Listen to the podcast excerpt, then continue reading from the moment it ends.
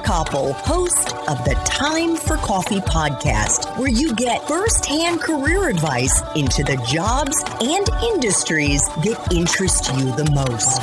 And before we start today's show, I have a quick favor to ask you. If you haven't already, I'd be incredibly grateful if you give us a rating and a review on iTunes. And if you're like me, you need to do it now because you'll forget later and because it's the best way to help others who may be in search of career advice to find this free resource. So press pause if you haven't done it and do it right now. I'll wait. Thanks so much and enjoy today's show.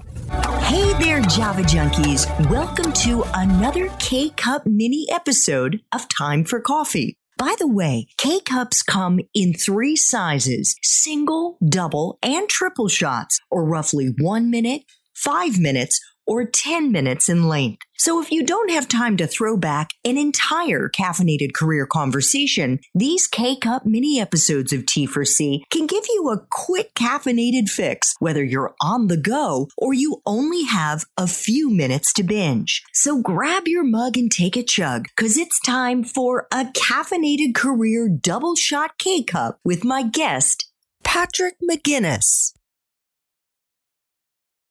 Patrick, if one of our young listeners were interested in breaking into the VC world, yeah. did not have a background in finance, what would you recommend they do? Where would you recommend they go to get their foot in the door?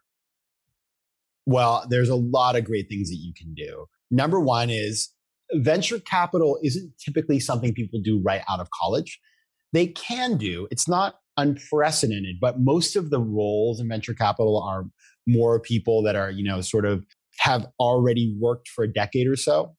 So let's just say that. But there are some rules. So number one, I think, is when you're raising money for a company, there's an old saying in the world of venture capital, which is when you ask for money, you get advice. When you ask for advice, you get money.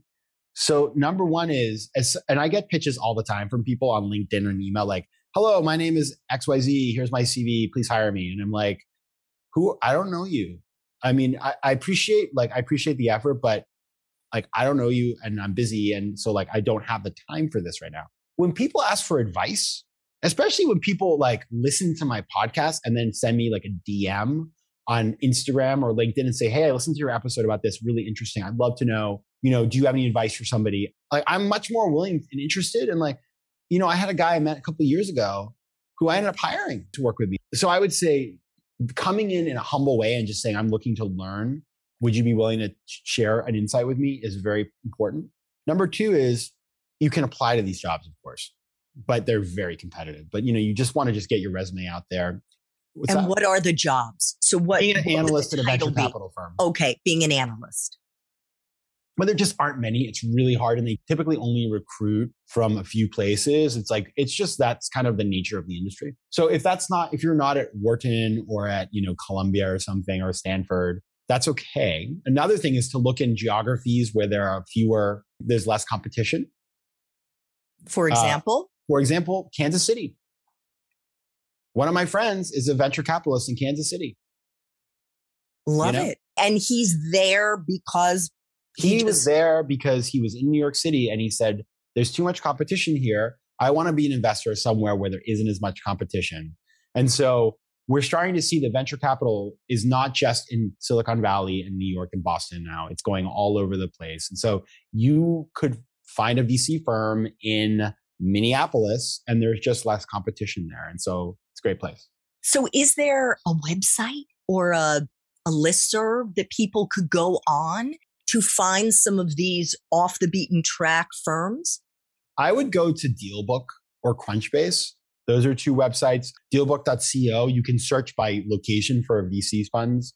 That's a really good way to do it. There's so many. That's the thing. And so it's like, it, this is just, it's, but there's, it is like a very, it's unlike a lot of industries. Like if you want to be a consultant, there's like these consulting firms, like, and they have offices in every city. And so you just sort of VC is like these small firms with eight to 10 people. So you really, it's on you to do the analysis and to dig up the names and cold call and email and reach out and network and all that sort of stuff.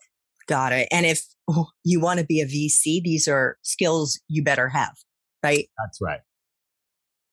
Thanks for tuning in to this K Cup mini episode of Time for Coffee. If you want to listen to our entire caffeinated career conversation, please check out the show notes for this episode.